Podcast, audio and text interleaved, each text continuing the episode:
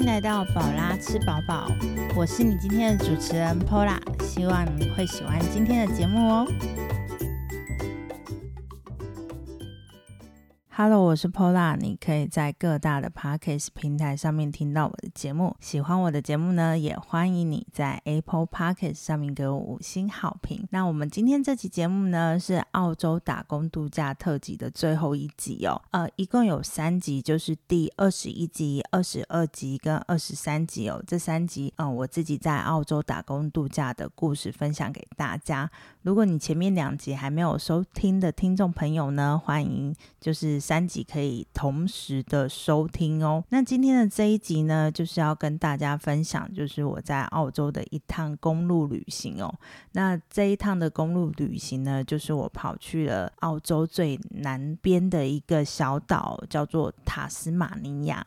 那这个塔斯马尼亚，塔斯马尼亚呢，它其实是澳洲唯一的岛州。当时会选择去这边旅行的原因之一呢，是因为我那时候最后一站就是在雪地。那如果往北跑啊，譬如说去呃很多呃背包客会去的大堡礁啊或乌鲁鲁的话呢，其实对我来讲，我的旅程是比较不顺路的。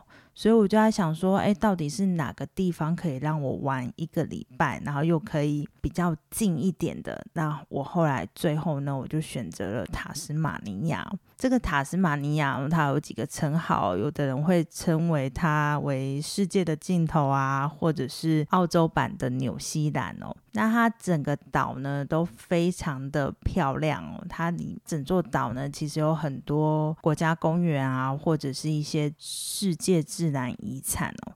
所以当时选择这个地方去旅行呢，也是我自己非常的喜欢哦。那因为那时候呢，我的签证大概就剩两个月了，所以呢，我就想说，好，那可以开始找一个地方好好的旅行一个礼拜。那我就问我身边的朋友们啊，有没有人要跟我一起去？不过因为大家的签证都还很长哦，有的人可能。半年或半年以上，所以大家还是先以工作为主哦，可能没有办法休息那么长的时间。那我当时呢，就一直在想说，嗯，那我要怎么去塔斯马尼亚玩呢？因为毕竟。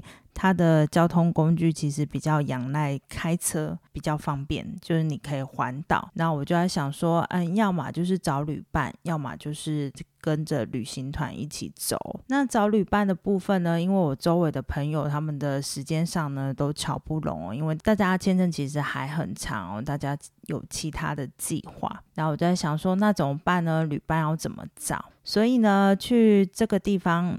旅行呢，是我第一次找陌生的背包旅伴一起去旅行哦。那我怎么找这些一起去旅行的旅伴呢？我就是用 FB 的澳洲社团哦，开始搜寻有没有人在我要去塔斯马尼亚的这段期间，也是要去那个地方旅行哦。那我后来非常幸运，在社团上呢找到一个台湾的男生，他一样跟我想要去的时期是一模一样的，然后就赶紧的私讯他，问他说：“哎，他要什么时候去？然后要怎么去？然后想要玩哪些地方哦？”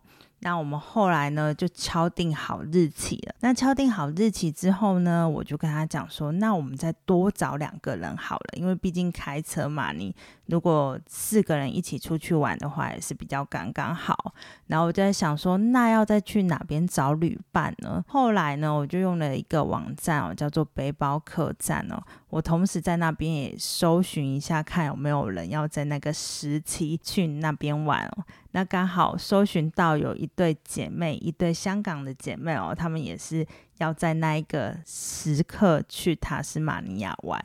那我就赶快的联络大家哦，就跟大家敲定好时间，然后敲定好行程。呃，其实跟陌生的背包客旅伴一起去旅行哦，对我来讲是一件非常新鲜的事情哦。因为毕竟呃，之前会一起去旅行的朋友，可能是本身就有认识的，或者是工作上有认识的。呃，跟这种完全陌生的背包客一起去旅行，算是第一次哦。那其实大家在行前的时候，就是有讨论好说，哦，谁要负责什么？譬如说，像负责开车的，或者是负责规划行程、负责找住宿哦，其实我们都安排的很好。那到了塔斯马尼亚的机场呢，当时呢，其实是我第一个到塔斯马尼亚的机场等大家，然后当时我觉得非常的紧张，因为毕竟大家都是在网络上就是联系说，哦，要要做什么做什么，但是其实也没有一直聊天或者是一直讲东西哦，所以当然就是有点像是见网友的感觉吧。后来大家见面之后啊，稍微聊聊天哦，我就觉得哎，大家的呃行程规划的也不错，然后也把工作分配的很好。这七天呢，其实我们去了蛮多塔斯马尼亚一些大家都会去的景点哦，譬如说像九贝湾啊，或者是摇篮山，就是这。这两个需要爬山的景点，然后我们那时候呢，在九贝湾呢，有遇到很多只的小袋鼠哦。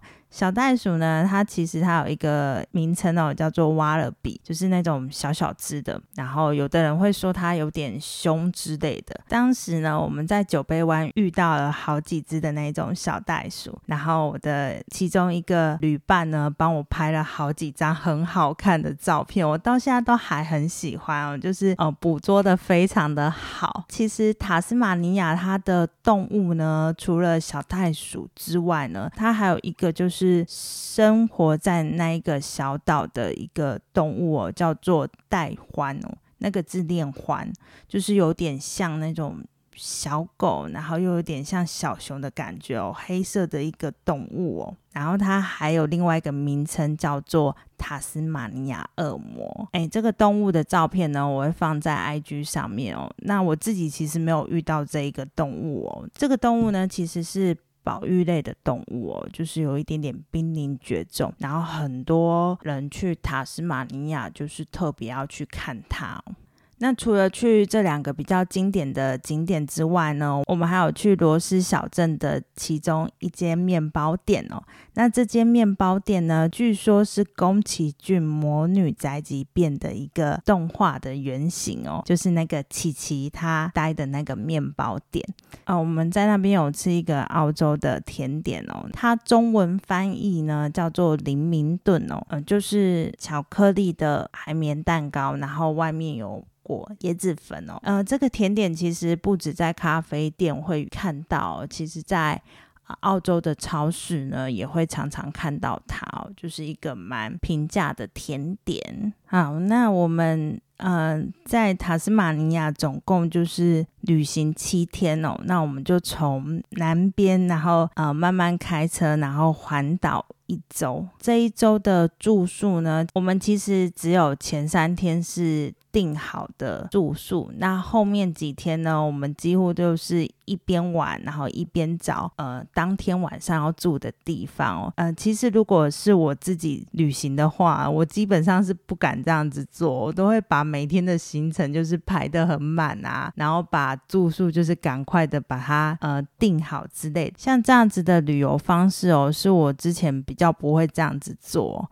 可是其实像这样子，就是呃旅游到某一个。定点再去找住宿是一个很特别的经验哦。那我们有好几天呢，都是找类似像那种呃露营地哦，就是有那个露营车，然后你可以直接入住在里面。然后他们露营地呢也有呃烤 barbecue 的烤台啊，可以买一些食材来吃哦。然后其中有一天呢，我们就是跑到一个就是。背包客跟观光客比较不会去的景点哦，那是塔斯马尼亚的最北边哦，叫做 s t a l y 那它那一个景点呢，有一个称呼哦，叫做海上乌鲁鲁哦，就是上面还有一个呃延伸出来的小岛，然后它是一个渔村，那那边风景非常非常的美哦。那当天呢，我们去到那个 s t a l y 那边，那一天我们也是当天才找住宿哦。